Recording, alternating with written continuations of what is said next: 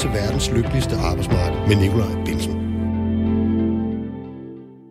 Vil du hvad, prøv lige at, prøv lige at ringe Louise Dinesen op. Hun er, hun er erhvervspsykolog. Det er Louise. Ja, hej Louise. Du snakker med Nikolaj Bensen. Det er mig, der har været på radioprogrammet Verdens Lykkeligste Arbejdsmarked. Du har engang været med i det, kan du huske mig? Ja, jeg kan sagtens huske dig. Og det er jeg glad for at høre. Men nu skal du høre, jeg står i en lidt øh, mærkelig situation, ligesom så mange andre danskere. Ikke? Øh, øh, det her program, det, jeg kan ikke lave det. Jeg kan ikke komme ind i det studie, vi normalt laver det i.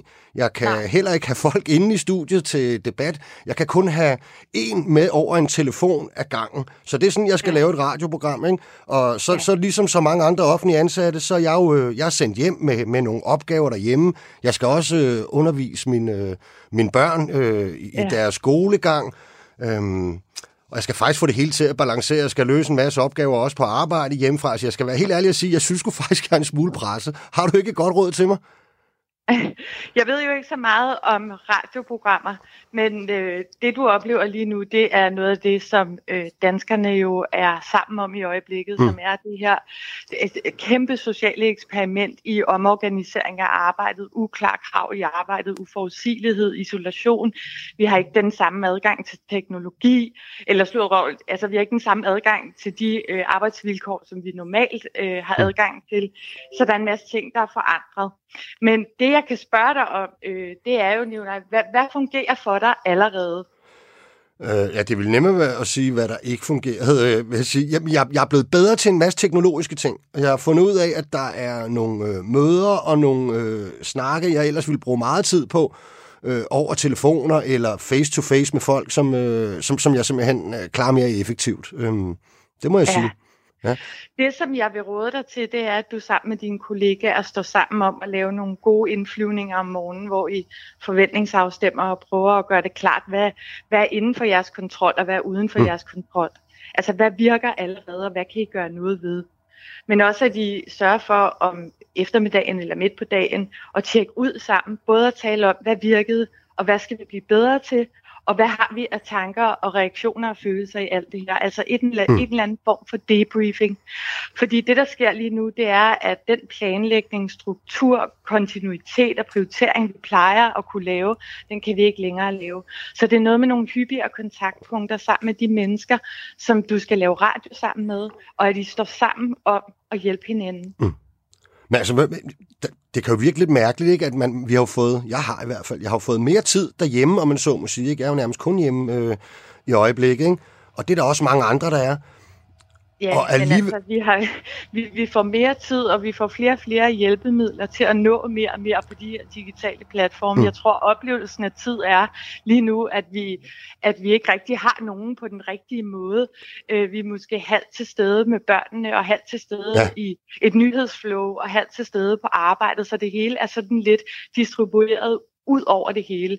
Så øh, et godt råd kan også være ligesom at beslutte sig for, hvornår er det, jeg er 100% sammen mm. med børnene, i hvilke timeslots er det, at jeg sørger for at have den her kontakt med dem, som er så afgørende for, at de ikke får nogle belastningsreaktioner i alt det her. For eksempel øjenkontakt og nærvær. Hvis man sidder med sin telefon og ser nyheder samtidig med, man spiller et brætspil, så er det lidt vanskeligt for børnene at finde ro.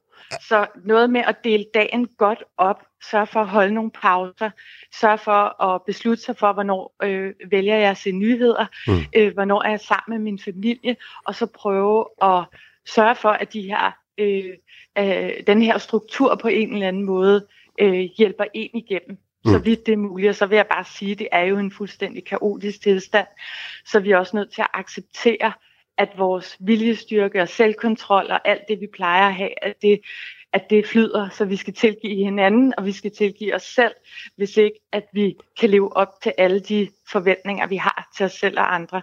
Okay, så noget med at skabe en, en struktur, hvor der er nogle, alligevel nogle klare skæld imellem, hvornår man er på arbejde, hvornår man hjemme underviser sine børn, og hvornår man faktisk også har noget, fritid, selvom det er et lidt mærkeligt begreb øh, lige i øjeblikket. Ikke? Men Louise, ved du hvad, altså, jeg har jo faktisk øh, talt med medarbejdere og kollegaer, som, øh, som på trods af det her med, at man jo øh, på en eller anden mærkelig måde har noget mere tid, øh, faktisk øh, oplever, at, øh, at de er, er begyndende stresset. Altså de føler sig faktisk, at det her det måske er mere stresset end deres normale hverdag, hvor man jo ellers også skal balancere enormt mange ting. Ja, vi skal jo huske, at vi har med et arbejdsmarked at gøre, som i forvejen har været belastet og øh, været præget af stress og belastningsreaktioner i forvejen. Så det her kan virke lidt som dråben og verden, der siger, nu skal I simpelthen til at mm. tage det lidt mere roligt og holde op med at accelerere i det tempo, som vi har gjort øh, historisk. Vi er ude i en situation nu, som er så belastende, fordi det er en krisesituation, mm. hvor truslen om tab er så høj i forhold til job, økonomi, sygdom, død, pårørende, der måske er udsatte, så skal vi, så skal vi hente hjælp. Ja, men du Louise Brøm, rigtig mange af os, ikke? vi har meget pludselig fået sådan en enorm usikker jobsituation i virkeligheden. Ikke? Altså, der er jo nogen, der ikke nødvendigvis har en, en arbejdsplads at vende tilbage til, der, hvis det er det private. Der er nogen inden for det offentlige, som, som, som ikke ved, hvordan situationen er på den øh, institution, når de kommer tilbage. Der skal formentlig tages nogle øh, alvorlige og voldsomme beslutninger, der ændrer deres øh, arbejdsvilkår osv. Hvad er det bedste råd til dem, som er urolige for, om der stadig er et job, eller om deres job er totalt forandret på den anden side af krisen? Øh, jeg vil sige, at det er en helt naturlig reaktion i en meget unaturlig situation, at vi oplever det her kontroltab og angsten for at miste vores job. Så vi skal acceptere, at lige nu øh, er det, det bekymringen hjælper os, fordi den gør os parat til at håndtere noget, der er vanskeligt. Så det er en naturlig psykologisk reaktion. Okay. Vil det være Louise Dinesen, erhvervspsykolog hos Hartmanns. Tusind tak, fordi vi måtte ringe til dig, og tak for din råd. Jeg håber, du har det godt derude også. Jeg håber også, I har det godt, og pas godt på hinanden. Ja, i lige måde, ikke? Hej. Godt, hej.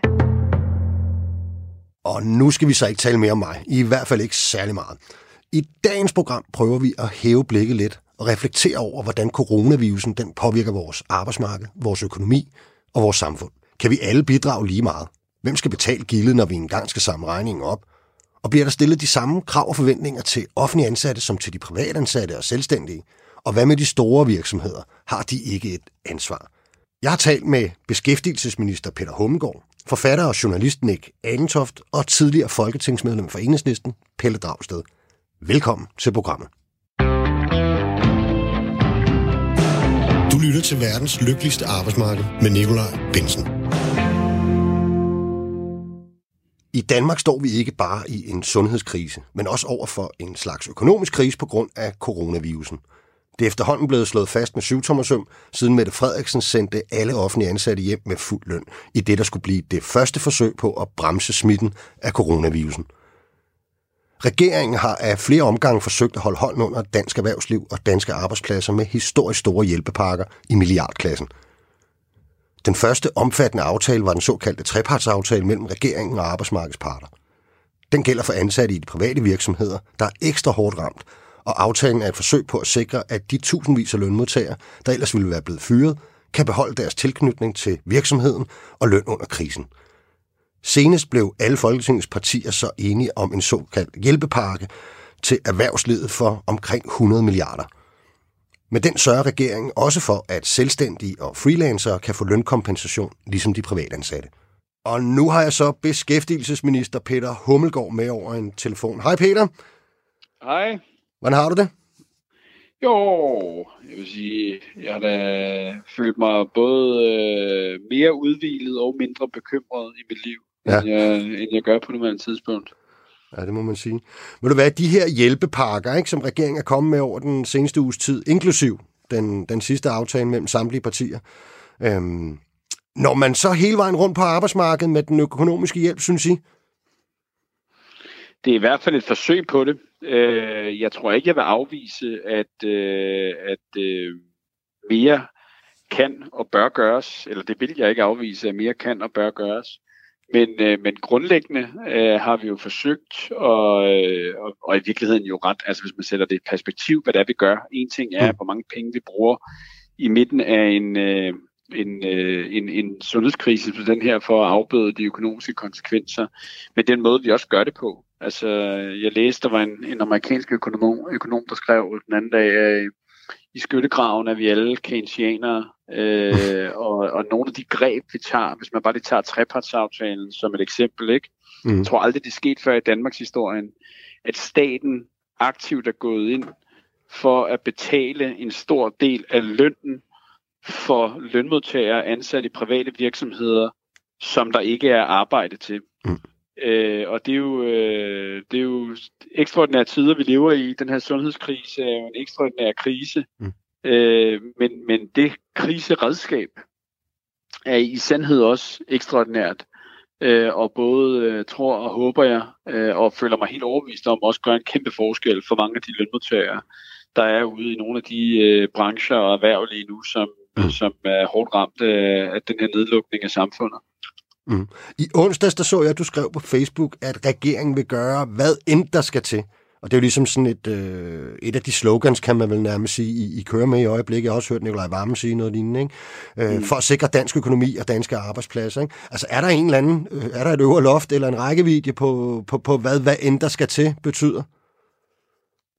Det er der jo nok, men, men jeg vil sige, så længe, øh, så længe vi kan finde Altså, selvfølgelig er der jo hele tiden en, øh, en afmåling af, om det vi gør, så rent faktisk også har en virkning. Altså, mm. fordi vi skal jo ikke bare spytte penge ud, og i særdeleshed ikke til virksomheder, som hverken har et behov for det, eller hvor det ikke har nogen gavnlig effekt på at holde hånden under lønmodtagernes øh, arbejde og øh, virksomhedernes videre øh, eksistens oven på det her. Øh, men, men jeg føler mig til gengæld også helt overbevist om, øh, og øh, jo på baggrund af alt, hvad jeg har læst, nogensinde om alle de kriser, vi har stået i som samfund, at jo mere vi kan gøre nu for at investere os igennem det, mm. desto, øh, desto mildere lander vi også, når vi er på den anden side af den her sundhedskrise her. Altså hvor bare for at sammenligne, altså under finanskrisen, der handlede alt jo om at redde systemet i sig selv. Mm. Hvor den her gang her, og den måde vi tænker om det i regeringen, der er det ikke, handler det ikke kun om at redde systemet og økonomien i sig selv. Det handler om at redde lønmodtagernes arbejdspladser i videst mulig omfang, og om i, i hvert fald ikke andet at få skabt grundlaget for, at de lønmodtagere, der mister deres arbejde under øh, sundhedskrisen her, at de øh, flest muligt og hurtigst muligt kan vende tilbage til arbejde igen mm. efterfølgende. Øh, så, så vi ser jo alle de tiltag, vi tager som en investering i, at det bliver både billigere og nemmere på den lange bane at komme tilbage i fulde omdrejninger med høj beskæftigelse igen. Så der er i virkeligheden noget refleksion over, øh, hvordan den, den sidste krisehåndtering var, altså under finanskrisen? Det er der, ja. det er der fuldstændig, ja. Mm. Altså, du, du ved også godt, det er, i øjeblikket, der kører meget af debatten jo, sådan må det jo være, øh, debatprogrammer lukker ned og så videre. Ikke det her, åbenbart. Men meget af debatten derude, den kører jo altså på, på sociale medier og sådan noget. Ikke? Så jeg har lige sådan prøvet at samle lidt til bunke, hvad det er for nogle øh, øh ting, jeg fornemmer, som, som, som folk har, har stillet af spørgsmål og så videre. Ikke? Øhm, et af dem, der er blevet debatteret øh, og foreslået af mange, det er, øh, hvorfor de indefrostende feriepenge ikke er en del af løsningen, enten som noget lønmodtagerne kunne ligesom frasige sig, eller som noget, man udbetaler øh, til, hvad hedder det, for eksempel privatansatte lønmodtagere. Har I haft det inde i overvejelserne? Altså ja, det er noget, vi kigger på, og det er jo også noget, som flere partier øh, har, øh, har, har spillet ud med. Der, hvor det har en, en, en praktisk altså en praktisk udfordring, som man virkelig strider imod det, der er intentionen. Mm det er jo, at de indfrosne feriepenge, altså de er jo indfrosset, fordi at vi er gået fra et, øh, hvad kan man sige, øh, feriesystem til et andet feriesystem. Øh, vi går over til det nu, der hedder som, samtidighedsferie. Og, øh, og så i den mellemliggende periode, så indfryser man så de feriepenge i et enkelt år, som så er meningen, vi alle sammen skal have udbetalt i, som en del af vores pensionsopsparinger. Øh, de penge, fysisk i kroner og øre, ligger stadigvæk indtil den 1. september ikke i en feriefond, men ude i de enkelte virksomheder, som har medarbejderne ansat. Så det vil sige, at hvis man på nuværende tidspunkt skulle sige, at nu udbetaler vi de feriepenge mm. til lønmodtagerne, så vil du i virkeligheden dræne mange af de virksomheder, som lige nu kæmper for at holde snuden over vandet. Og man kunne ikke lave en mellemfinansiering der, Peter? Øhm, med, jo, med altså, staten? Altså det, det, men det er, jo sådan noget, det er jo sådan noget, vi også kigger på, og det, det kan man, øh, det, ja, det vil jeg bestemt ikke afvise. Men, men så kan man jo lige så godt bare altså, ja. øh, altså gøre nogle andre ting, kan mm. man sige. Ikke? Altså hvis det alligevel er staten, der skal ind og, øh, og kigge på det. Men, men, men jeg vil ikke afvise, at vi kan finde på nogle, nogle, nogle mellemløsninger osv., men den, den, den helt korte forklaring på, hvorfor det ikke bare lige er noget, vi har gjort, det er jo, at hvis man gjorde det, så vil du tage pengene fra virksomhederne øh, i en situation, hvor øh, at, at mange af dem, ikke alle, men mange, øh, kæmper for at have nok stående på mm. kontoen, til de kan dække regninger og husleje mm. og lønudgifter i de kommende par måneder. Ja. Noget andet, der optager folk øh, derude, det er hele det her spørgsmål, om der ligesom er en færre, hvad kan man sige, fordeling og balance øh, imellem det, som offentlige ansatte ligesom skal bidrage med, og også måske forskellen internt på offentlige ansatte. Nogle må forventes nu at skulle øh, levere meget ekstra i virkeligheden, ikke? fordi de er i en mm. af de sektorer, det kan være politifolk, det kan være sundhedspersonale øh, osv. Andre øh, er ligesom sendt hjem med fuld løn, og så for eksempel selvstændige og folk i, i den private sektor, som, som er bange for, at deres øh, arbejdsplads lukker ned.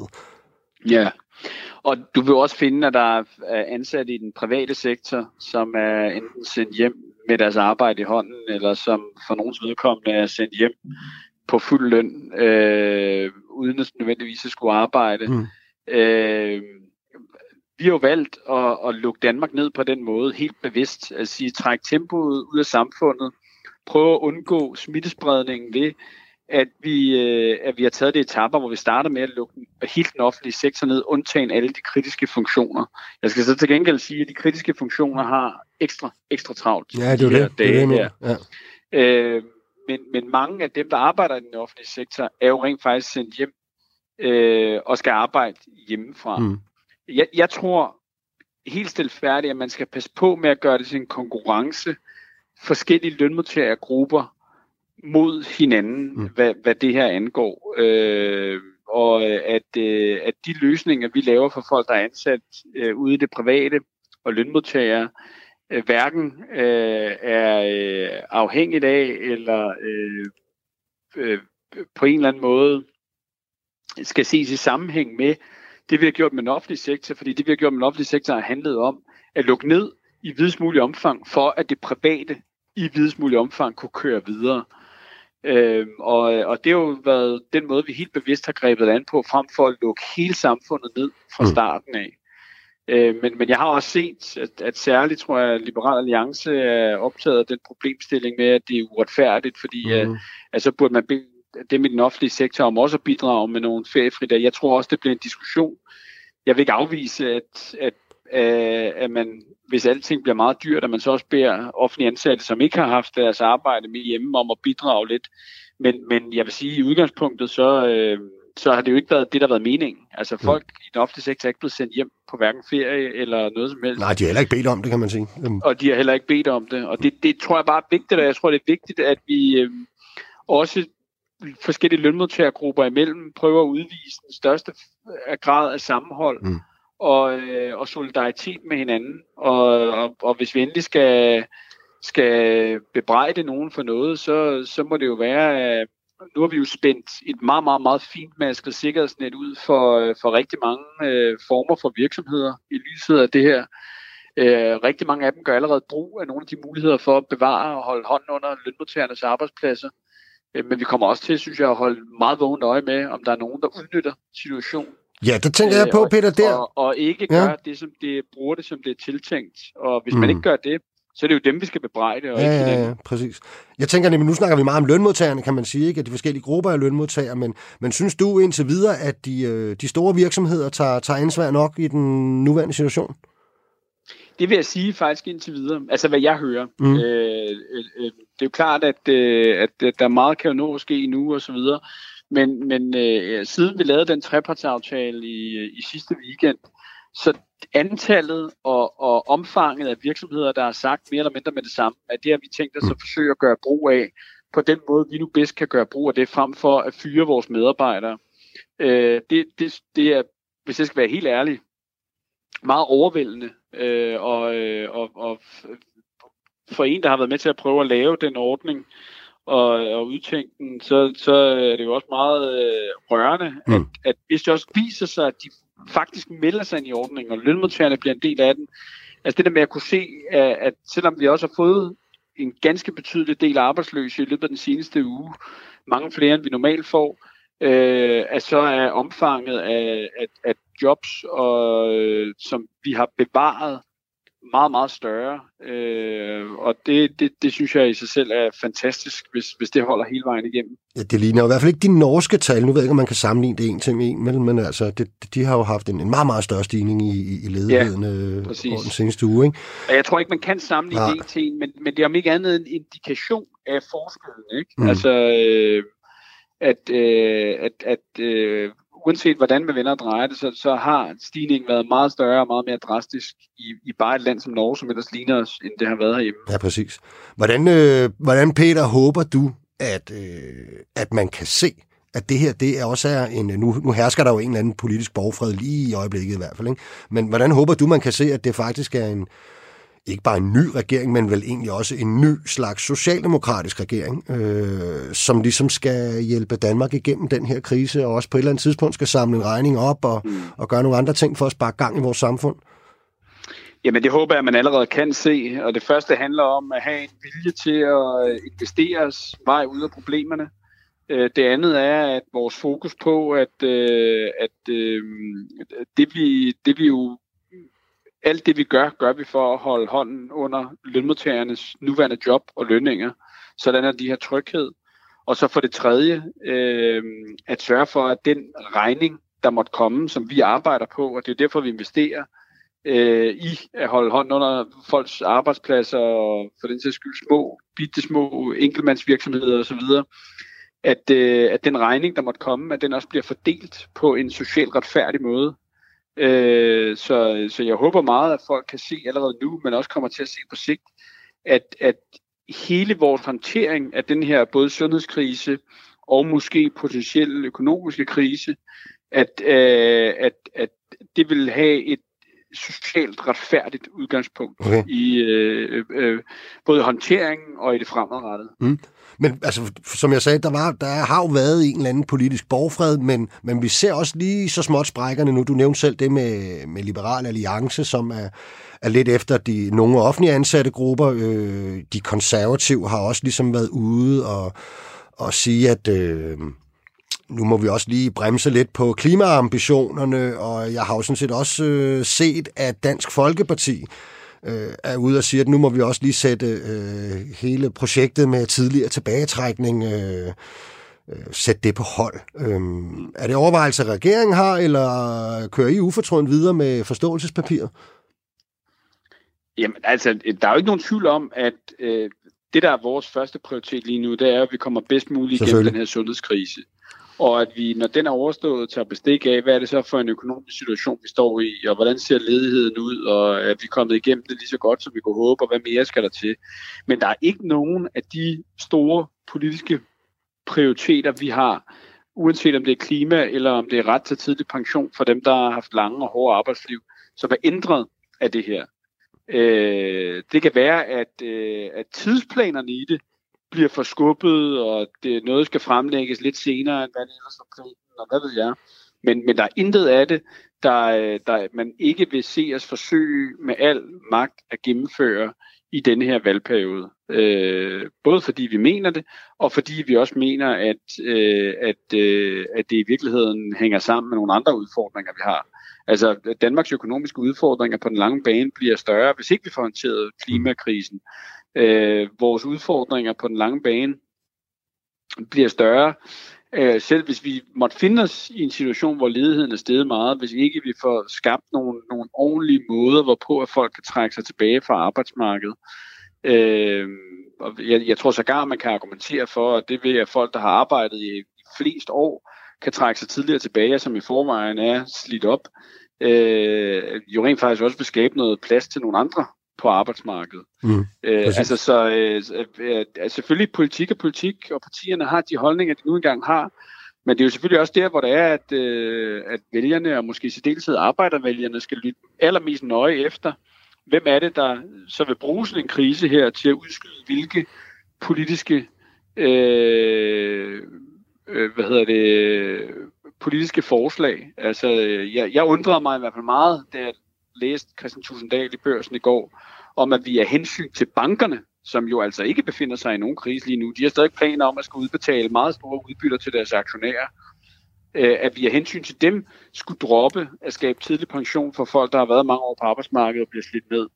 Øh, og det er jo så en, det er jo så en, en det er jo en, det er jo en, en helt ærlig diskussion, som, øh, som vi, jeg da meget gerne tager med både Dansk Folkeparti og alle mulige andre. Okay. Ved du hvad, jeg synes egentlig, det er et meget fint sted at, at lade den stå. Beskæftigelsesminister Peter Hummelgaard, tusind tak, fordi du havde tid til at medvirke i programmet. Det var så lidt. Ha' det, det godt. godt. Ja, hej. Hej. Og jeg må heller lige sige igen til jer, der lytter med derude, at det her program, det har vi altså været nødt til at optage i fredags på grund af den situation, der præger hele Danmark. Derfor har I jo altså heller ikke mulighed for at ringe eller sms'e ind til programmet i dag. Og af samme grund kan der også være sket ting hen over weekenden, som vi ikke kan diskutere i programmet. Du lytter til verdens lykkeligste arbejdsmarked med Nikolaj Bensen. Indtil videre har der ikke været voldsom kritik af regeringsmåde at håndtere coronakrisen på. Og de forskellige, ja nærmest drypvise initiativer, som har skulle holde hånden under af erhvervsliv og lønmodtagere, har både fået ros fra arbejdsmarkedets parter og nyt bred politisk opbakning. Men hister her har der været mere kritiske røster, især ude på de sociale medier, hvor meget af debatten jo foregår i disse dage. En af dem, som ikke bare har lagt sig fladt ned i næsgrus beundring for hjælpepakker og krisehåndtering, er forfatter, foredragsholder og selvstændig rådgiver Nick Anentoft. Han har blandt andet skrevet bogen Velfærdsillusionen og var tidligere stifter og redaktør af netmediet Den Offentlige. Og så har han i øvrigt en gang siddet i byrådet Furesø Kommune for både partiet Venstre og som uafhængig. I den aktuelle situation, synes jeg, han har haft nogle interessante synspunkter om begrebet samfundssind. Og han har været kritisk over for balancen imellem det offentlige og det private i hjælpepakkerne. Og endelig har han den opfattelse, at vi skal passe på med, særligt i den nuværende situation, altid at sætte lighedstegn imellem statens interesser og samfundets og borgernes interesser. Derfor tænkte jeg, at det kunne være spændende at have ham med over en telefon. Nick Alentop, velkommen til programmet. Tak skal du have, og tak for at ringe mig op. Ja, hvad, hvad går du og laver for tiden? Ja, altså, øh, jeg har jo jeg har, jeg har tre børn, så øh, de, øh, dem bruger jeg lidt tid med i øjeblikket. Du leger lærer. Andre forældre i, i landet gør. Ja. Øh, men øh, så følger jeg også produktionsplanen for en øh, bog, som øh, skal udkomme herop til øh, Fars dag den 5. juni. Bogen okay. til far, som, øh, som, som forsøger at fylde et stort tomrum derude øh, i litteraturen om, hvad, øh, hvad det vil sige at være far, okay. øh, og hvordan man håndterer opgaven og ansvaret som far. Og det er super fantastisk at sidde og arbejde med lige nu, fordi nu kan jeg virkelig gå, gå til det og øh, glæder mig til at øh, sætte den, i, øh, sætte den i, øh, i produktion her lige om lidt. Du har jo altså skrevet øh, en hel del opslag på sådan de sociale medier. Det er jo ligesom derude, debatten i disse dage foregår, kan man sige. Ikke? Øhm, og så vidt jeg forstår, så, så har du nu skrevet det allerførste Wikipedia-opslag om, øh, om begrebet samfundssind. Er det rigtigt? Ja, altså jeg forsøger i hvert fald at få det igennem Wikipedia-processerne, men, men jeg har jo så øh, som, som grøn wiki-bruger Øh, jeg har først lige oprettet og jeg synes, det var synd, at der ikke var en, mm. uh, en artikel om samfundssind. Uh, ja. Så den er, den er på vej igennem godkendelsesprocesserne, okay. så har jeg delt den på min, på min Facebook også, så, så dem, der måtte have input til det og være med til at kvalificere, også kan skrive der. Ja, og, og det, det gjorde jeg jo selvfølgelig, fordi det er jo helt besynderligt, at der ikke findes en beskrivelse i, på et sted som Wikipedia, fordi Wikipedia er jo også på sin vis et, øh, et leksika, som er, som er skabt på grundlag af samfundssind øh, i et eller andet omfang. Fordi mm. det er jo mm. mennesker, der frivilligt bruger deres tid på at dele viden eller kvalificere viden, som vi alle sammen kan tilgå. Mm. Øh, og det er jo essensen øh, i samfundssind. Det er jo, at du giver noget, øh, hvor du sætter din egen interesse til side, og så giver du noget til fællesskabet. Og hvad mener du så alt det der siger om den aktuelle situation? Hvad er det, du, du mener, øh, det har med det at gøre? Jamen, jeg, jeg synes, vi skal være meget, meget opmærksom på at skelne mellem statens interesser og så det fællesskab, der er vores samfund. Mm. Altså, når jeg har brugt udtrykket staten, også i nogle af mine opslag, så er der, rigt, så er der nogle stykker, som engang imellem er inde og sige, ej, hallo, staten er jo os alle sammen. Og der er jeg bare nødt til at sige, det er det ikke. Staten er et organ. Staten er en interessent der forsøger at, at, at drive samfundet og holde sammen på samfundet og, og, og føler sig ansvarlig for det, også de medarbejdere, der er i staten, og, mm. de, og de politikere, der har ansvar for driften af staten. Men samfundet er os alle sammen, og vi mm. kan jo sagtens lave ting i hverdagen, som intet har med staten at gøre. Altså, når du slår dit græs, så har det jo ikke noget med staten at gøre. Mm. Øh, så der, det er vigtigt at skælne, og her er staten altså kommet lidt skævt ud af starthullerne omkring den her krise. Hvordan? Øh, og haft fokus på, på, på statens interesser, og ikke haft så meget blik for samfundets øh, interesser. Okay, prøv lige at sige noget mere konkret om det. Hvad, hvad, hvad mener du? Jamen, der mener jeg, at øh, hvis man ser på noget af den første kommunikation fra Sundhedsstyrelsen, så starter de faktisk med at sige, at, øh, at øh, der ikke er nogen øh, bekymringer. Øh, de betragter, at der er lav risiko i Danmark. De første to-tre pressemeddelelser handler om det. Mm. Og så siger de i øvrigt, at vi har et godt beredskab i Danmark til at håndtere situationer som det her. Så de vil gøre os alle sammen rolige og trygge, på trods af, at der altså er en smitte, der raser i resten af verden. Mm. Øh, og på det tidspunkt øh, er der altså mennesker, kan jeg selv se på mine sociale medier, jeg kan læse de internationale medier, der er de første advarsler. Og der er man begyndt at tænke og tale om, hvordan skal vi håndtere det her? For det spreder sig. Vi er nødt til at inddæmme den. Og den inddæmning kan staten jo ikke håndtere selv. Og derfor begynder Mette Frederiksen som statsminister at tale om samfundssind og tale til, til ansvaret i hver enkelt af os for mm. at følge statens anvisninger. Men mm. hvis vi nu havde haft fra statens side en, en, en, en samfundsinteresse, så ville vi have haft et beredskab i dag, som ikke bare handlede om vores sundhedsberedskab og vores sundhedsmyndigheder og statslige myndigheder og kommuner og regioner. Så ville vi have haft en beredskabsmodel, som også øh, inkluderede øh, lufthavns, lufthavnsmyndighederne eller lufthavnene, øh, flyselskaberne, øh, logistiksektoren, fødevaresektoren. Og det har jeg der jo ikke været tale om. Der har ingen fokus været på det, og jeg synes også, det er svært at finde ud af, om der er ved at komme fokus på det. Men kan noget, af det, ja, men kan noget af det ikke også handle om, hvad kan man sige, den generelle udvikling og tendens, der har været i den offentlige sektor, måden man ligesom politisk har styret den på over de sidste 10 år for eksempel? Jo, det er der jo også, altså selv magtudredningen for en årrække siden var jo faktisk inde på det, om statens fokus på øh, at, at, at værdier og værdier, øh, det gør, at vi, øh, at vores lyst til at vise samfundssind og give lidt ekstra, den forsvinder. Mm. Okay. Øh, og, og der kan du sige, at kernen i definitionen af samfundssind, den handler om balancen mellem egeninteressen, altså det, du gerne vil opnå, og så den værdi, det du giver i, øh, for samfundet, den værdi andre giver den, øh, det du gør. Mm. Og hvis, ikke, hvis, du, hvis du nu er frivillig i en idrætsforening, og alle, der er i idrætsforeningen, synes, du er meget bøvlet at have med at gøre, så kan du godt selv gå rundt og fortælle historien om, at du viser samfundssind.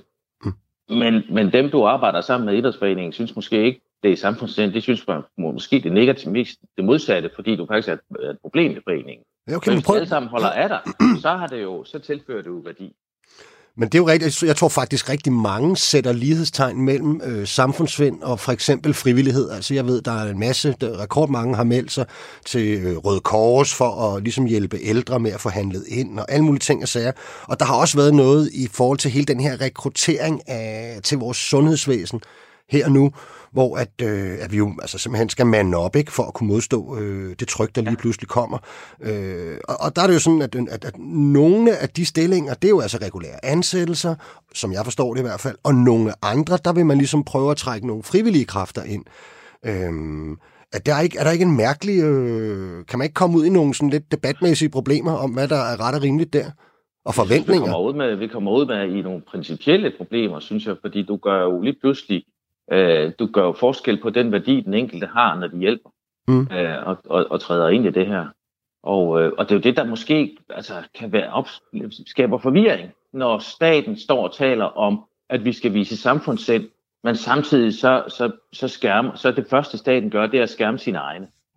Hvad, hvad tænker du på det? Øh, jamen det var jo, den startede med at sige, at øh, nu sætter vi alle offentligt ansatte hjem med fuld løn. Hvorefter at øh, virksomheder på stribe mistede deres indtægtsgrundlag øh, i dagene efter. Mm. Og det var der ikke rigtig nogen, der interesserede sig for i, øh, i, besl- i beslutningstagerniveauet øh, i første omgang, før trykket kom nedefra. Og nu har vi jo så haft en udvikling på en uges tid her, hvor vi jo er gået fra, at, at, at beslutningstagerne har startet med at skærme alle offentligt ansatte, og egentlig ikke, hvad skal man sige, øh, egentlig ikke øh, sige, at de skal bidrage andet end med deres arbejde. Så deres værdi, det er bare det, de passer deres arbejde, så skal de have fuld løn, fordi det har værdi for os alle sammen. Det er samfundssind. Mm. Samtidig med, at de får fuld løn. Og jeg synes, det er fantastisk med alle de offentlige ansatte. Altså, jeg holder meget af, jeg har beskæftiget mig med den offentlige sektor, jeg har drevet den i den offentlige. Mm. Øh, så, så jeg holder enormt meget af den offentlige sektor, og mange offentlige ansatte, jeg har stor respekt for det arbejde, man gør. Men jeg har ikke særlig meget til overs for, når man gør forskel på den værdi, du som lønmodtager, eller beskæftiget, eller borger i det her land har. Og det gør man jo, øh, når man starter med at beskytte og skærme alle offentlige. Så det jeg hører... Det er jo så balanceret sig. Ja, jamen, det, det, jamen, det jeg hørte dig sige lidt også, det er, at, at du faktisk i hvert fald tidligere i fasen mener, at, øh, at den håndsrækning, der ligesom var, og den måde, man behandlede de offentlige ansat på, var, var fordelagtig i forhold til de privatansatte, og at du ikke mener, at man egentlig har krævet måske nok bidrag fra de offentlige ansatte i den her situation? Altså, jeg kan bare sige, at jeg har set øh, flere offentligt ansatte udtrykke øh, en form for øh, sympati medfølelse og også en, en, en samvittighed og sagt, jeg, jeg, jeg kan ikke forstå, at jeg skal gå hjemme med fuld løn, når alle andre omkring mig er ekstremt hårdt ramt. Jeg kan godt forstå, at hvis, hvis hvis det her sker, hvis vi skal løse det fælles, så skal vi jo også lette trykket på de offentlige omkostninger, fordi der er kun en gruppe til at betale dem. Det er borgerne. Mm.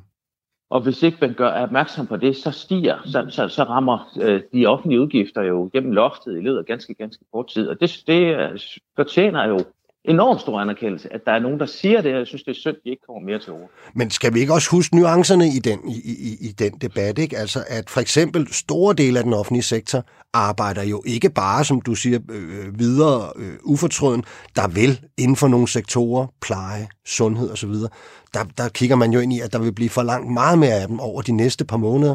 Øh, måske endda, at man, de skal tilsidesætte deres overenskomster, deres arbejdsvilkår osv. Øh, politi øh, kunne være en anden øh, stor gruppe. Ikke? Øh, ja. Hele undervisningssektoren mere eller mindre arbejder jo, løser nogle opgaver hjemmefra i forhold til øh, den hjemmeundervisning, der er. Der er nødberedskaber osv. Skal vi ikke huske nuancerne i til det? Alle HK og AC'er kan vel passe, finder man måske ud af store dele af deres arbejde øh, derhjemmefra. Altså skal man ikke huske de her nuancer? Jo, selvfølgelig er der, er der nuancer, og øh, jeg, jeg synes bare, at nuancen er selvforståelsen. Altså hvis selvforståelsen i velfærdsstaten mm. er, at det kun er velfærdsstatens egne ansatte, der kan, der kan etablere et beredskab her, så har vi et problem. Mm. Fordi vi går jo rundt med opfattelsen af, at vi lever i et velfærds samfund, hvor vi alle sammen har en værdi og kan bidrage. Mm. Og der er jo enormt meget, som du selv siger, i tusinder, der har meldt sig til et beredskab inden i sundhedssektoren eller andre steder osv. Og, og så er der alle udfordringerne med, hvem skal ansættes og hvem er frivillige.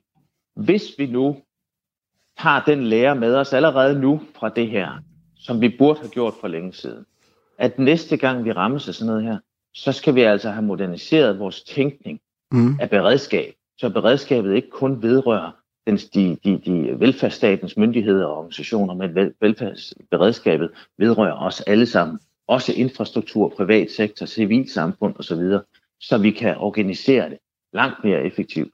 Det er jo tankevækkende. Altså, jeg var talsmand for de værnepligtige sergeanter i min unge værnepligtstid. Mm. For en menneskealder siden. Det var lige omkring dengang muren faldt. Der begyndte man jo at diskutere behovet for et forsvar og begyndte at tale om totalberedskab. Siden, og der er jo sket enormt meget siden, men, men vi har jo stort set droppet værnepligt. Mm. Øh, og nu taler vi om, igen om værnepligt, og vi taler om cybersikkerhed. Men et fokus på vores totalberedskab og hvordan vi organiserer os, har vi altså ikke været nok, øh, nok opmærksom på. Og det håber jeg virkelig kommer ud. Altså bliver en lærer af det her ja. forløb, at vi siger det. Ja, hvad tænker, hvad tænker du ellers, regeringen kunne have gjort anderledes i forhold til de offentlige ansatte?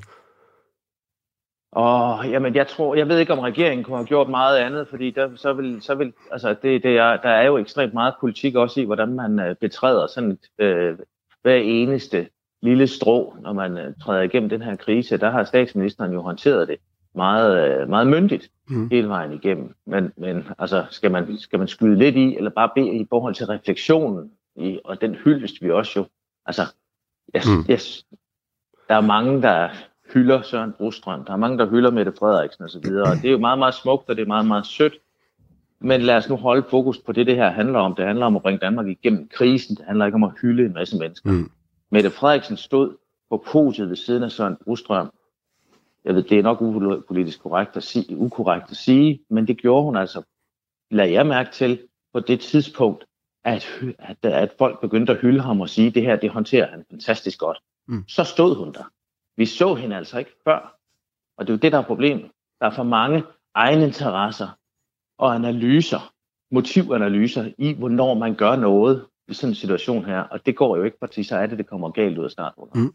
Men okay, men altså, kan vi ikke også godt være lidt nervøse for, at, at hvis vi skal tage sådan en debat her, det bliver sådan en pege finger debat, ikke? altså øh, private mod offentlige, men egentlig også i nogle helt andre lag, eksempelvis bare inden for den offentlige sektor, ikke? der er vel forskel på, vil jeg sige, hvad, hvad kan man forlange af en, øh, en, en rengøringsdame, der er ansat i den offentlige sektor, som tjener 22.500 om måneden? Hvad kan man forlange af en, der tjener 49.000 øh, kroner om måneden? Ikke? Kommer vi ikke til at få, det er enormt svært, synes jeg, at skulle lægge sådan snit ud over det hele og sige, nu har alle bidraget lige meget til det her. Øh, privatansatte, offentlige ansatte, højt lønnet, lavt lønnet osv. Er det ikke det?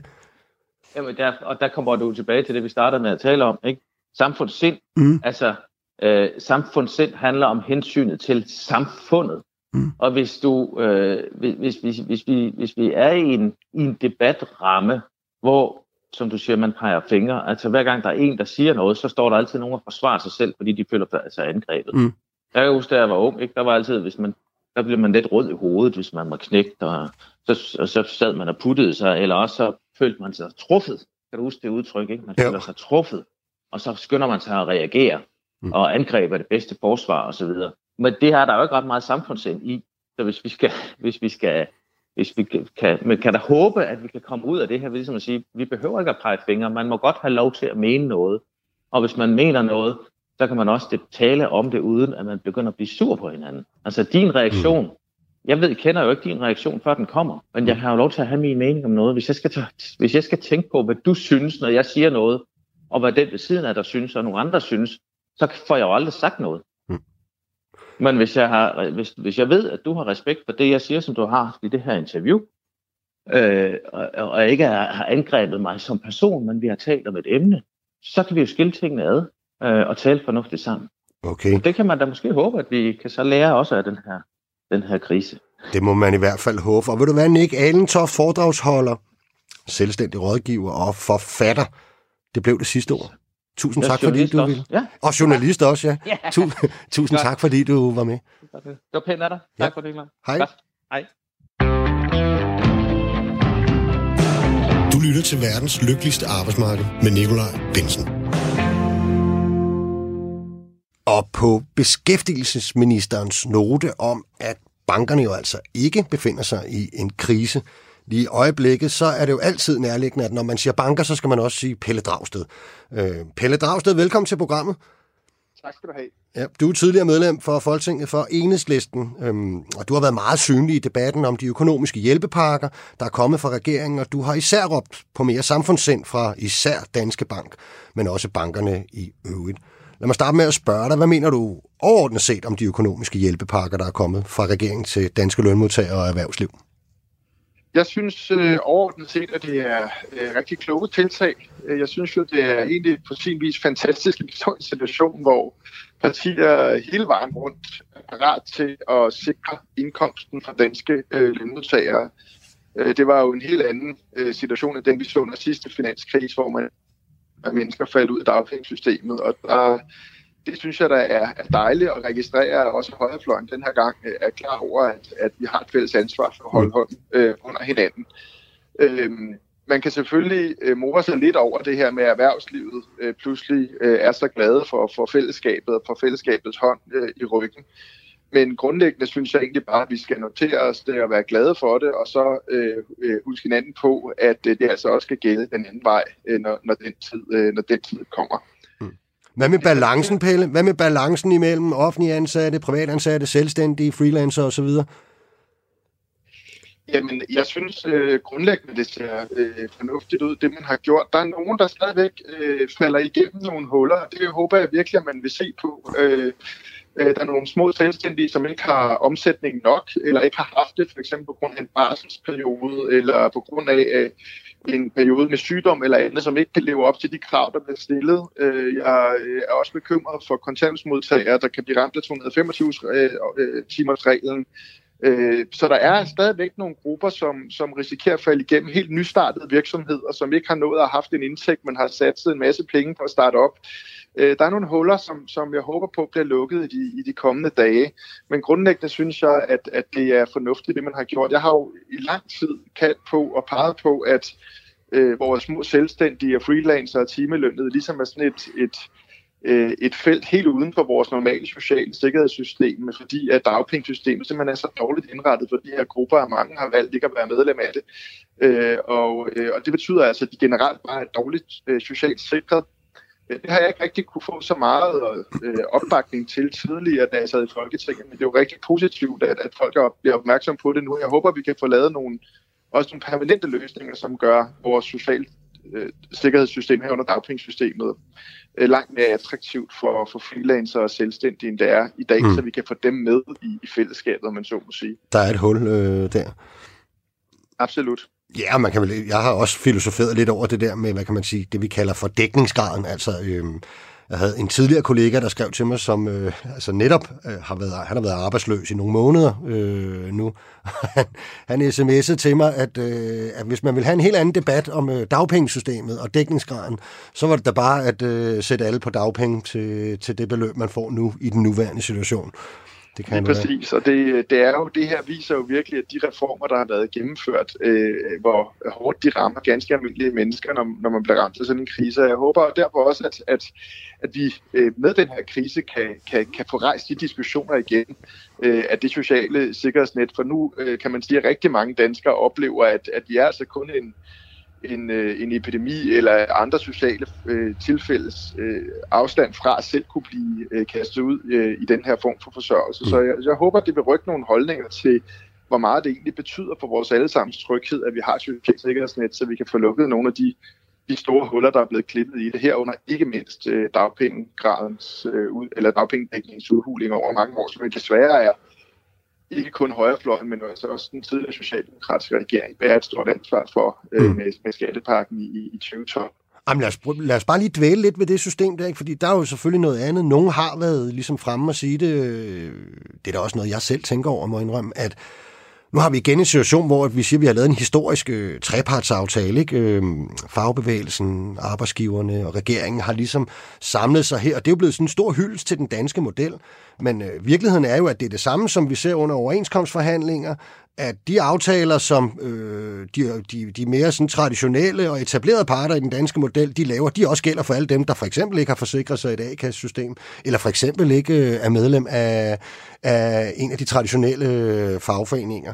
Er det ikke noget, øh, er det upassende at starte sådan en debat nu midt i det hele, når vi står i en sundhedskrise og sådan noget? Det synes jeg ikke. Altså, jeg tror, det er meget vigtigt. Øh, der, har været, der er kommet nogle sådan akutte hjælpepakker nu, men, men vi har slet ikke set slutningen på det her. Mm. Altså det her, vi oplever nu, det er jo, det er jo en coronakrise, men bag ved den, der ligger der nogle øh, meget mere alvorlige økonomiske problemer. Der er nogle meget, allerede før der var noget, der corona, var der nogle meget store ubalancer i vores økonomiske og finansielle system, så, så eksperterne jo allerede sidste år, før der var noget, der hed corona, regnede med, at vi var på vej mod en global recession. Okay. Øh, og derfor kommer vi til at se flere hjælpepakker, også til den finansielle sektor.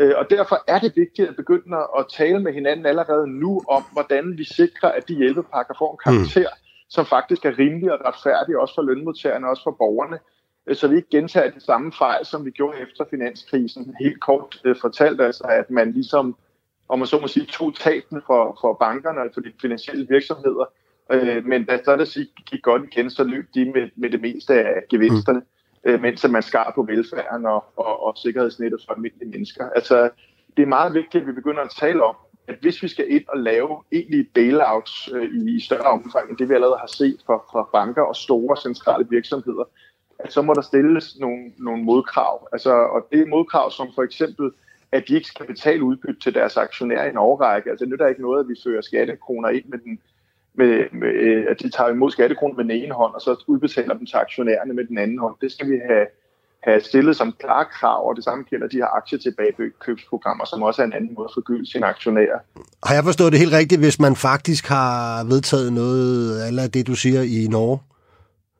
At man ikke øh, giver støtte til, til, til ja, eksempelvis banker, der udbetaler? Har det, har, det, har det norske Socialdemokrati været ude at sige, at det er deres betingelse for okay. at støtte øh, støttepakker. Jeg ved ikke, om det er blevet en del af deres støttepakke endnu. Ah, okay. Men det var jo en stor diskussion under finanskrisen. Altså, de fleste kan måske huske, øh, der var jo en, en spændende dokumentar om det i Danmarks Radio for nogle år siden, men øh, det her, der sker med, at man havde egentlig lavet en aftale med bankerne om det, man kalder en upside-model, altså en model, hvor den dag det går frem, så får man en stor del af fortjenesten tilbage til fællesskabet. Øh, men det lykkedes bankerne på sådan et, et natligt møde, ligesom at true sig til at få fjernet den model øh, i Danmark. Den blev gennemført i Storbritannien og Sverige og øh, USA og mange andre steder. Men, men her i Danmark, der, der fik de en lånemodel, som betød, at de slap meget billigere end, end mange andre steder. Øh, og det er helt afgørende, at vi ikke øh, næste gang, der kommer en krise, ligesom bliver taget på, på sengen, eller når, når, når krisen i, i finanssektoren med stor sandsynlighed melder sig om nogle måneder, fordi de må nedskrive en masse af deres aktiver på grund af konkurser og andet, betalingsproblemer i virksomhederne, så, så skal vi simpelthen øh, være, være forberedt at have taget den diskussion, og derfor er det vigtigt, at vi begynder at, at tage den allerede nu, mm. om hvilke øh, modkrav det er, der skal stilles. Mener du ligefrem, at, at, at man allerede nu er gået for vidt i, øh, i hjælpen og i den del, der strækker sig over til, øh, til banker og den finansielle sektor? Jeg synes ikke, man er gået for vidt, øh, men jeg synes, det er ærgerligt, at man ikke for eksempel i den øh, hjælpepakke, som blev lavet, øh, præsenteret i går, øh, og som indebærer, at virksomheder kan få støtte til op til 60 millioner kroner øh, for at få dækket deres øh, udgifter, altså for eksempel hotelkæder. Det kan godt støde mig for eksempel, at en hotelkæde som Scandic, som ikke har betalt skat, en kronisk skat i Danmark i overvis, nu skal modtage store bidrag for, for danske mm. skatteydere. Øh, jeg synes godt, man kunne have stillet nogle krav i forbindelse med den her pakke om, at de her virksomheder altså skal udvise en, et, et socialt øh, ansvar og samfundssind. Og det er for eksempel, at stille krav om, at de altså ikke kan betale udbytte til deres aktionærer, mens de modtager den her støtte, øh, at øh, der skal styr på deres skattebetaling. Øh, jamen, man kunne også spørge sig selv, om, når vi nu snakker restaurations- og hotelbranchen, som jo er notorisk kendt for dårlige arbejdsforhold og, og, og misbrug af, af udenlandsk arbejdskraft, om man skulle have hæftet den type krav på, på den her støtte. Øh, det, det, det synes jeg er ærgerligt. Jeg ved, at øh, spørgsmål om udbytteudbetaling blev rejst øh, fra enhedslisten under forhandlingerne, men at der ikke var andre partier, der, der bakkede os op øh, i, i, i det. Øh, og det håber jeg altså virkelig, vi kan, vi kan få en diskussion af i de kommende, kommende måneder, fordi finanskrisen i 2008, der blev vi altså lidt til grin for, for vores egen penge, altså danskerne. Og det synes jeg, at vi skal undgå at, at blive igen. Vi har tidligere program, Pelle, i, i dag der har vi hørt øh, beskæftigelsesministeren Peter Hummelgaard øh, sige, at han håber, at man øh, både allerede nu kan se og fremadrettet kan se, at det er en anden slags socialdemokratisk regering, vi har den her gang, end det var ved den sidste, vi havde af slagsen. Ikke? Og jeg tænker på, tror du noget af det her måske også i det hele taget øh, kan medføre en sådan lidt mere ideologisk debat om det her med modkrav til ydelser, og måske i virkeligheden også eksperimentere med nogle andre måder øh, at drive virksomheder på?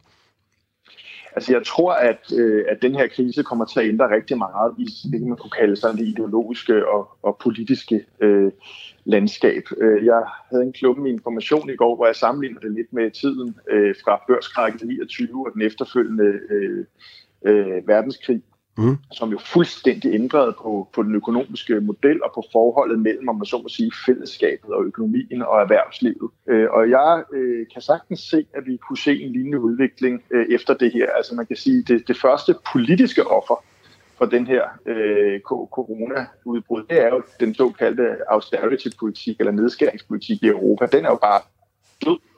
Altså øh, nu øh, spørgsmålet, hvor skal pengene komme fra?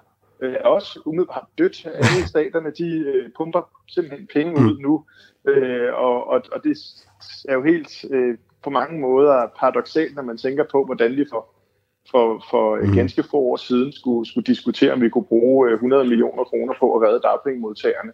At man nu laver pakker for, øh, for, for 40 milliarder øh, kroner. Altså, tingene er fuldstændig forandret. Jeg tror også, at øh, det vil blive rigtig svært for erhvervslivets organisationer at vende tilbage til deres den måde, de har beskrevet fællesskabet og, og fællesskabsinstitutionerne på i de seneste år, som sådan en møllesten om halsen. Altså jeg tror, at danskerne de vil være rimelig afvisende over for, at erhvervsorganisationerne kører videre med det her billede af, at, at fællesskabet er en klods om benet øh, på dem. Og med den svada, så lyder det måske som et meget godt tidspunkt at stoppe det her interview på, Pelle. Øhm, jeg vil lige sige til dig, at jeg er nu ikke helt så sikker på, at der ikke findes nogen derude, som får stødet de gamle plader af og begynder at stille krav til diverse lønmodtagere og diverse ordninger og systemer, vi har, når nu regningen engang skal samles op. Men tusind tak, fordi du ville medvirke i programmet, Pelle. Det var så let. Det var en glæde. Ja, fortsat god dag. Tak skal du have. Det var, hvad vi kunne klippe og strikke sammen i dagens program. Jeg håber, at jer, der har lyttet med derude, trods alt har fundet det interessant og spændende, selvom at konditionerne for at lave det her program jo altså har ændret sig noget. Hvor vi er henne i næste uge, det kan vi ikke rigtig vide. Øh, I øjeblikket så forandrer tingene sig jo ikke bare på ugebasis, men jo nærmest også dag til dag og time for time. Mit navn, det er Nikolaj Bensen. Programmet det er tilrettelagt og produceret af Julie Lindhardt Højmark, og det er produceret af Rakkerpark Productions for Radio 4.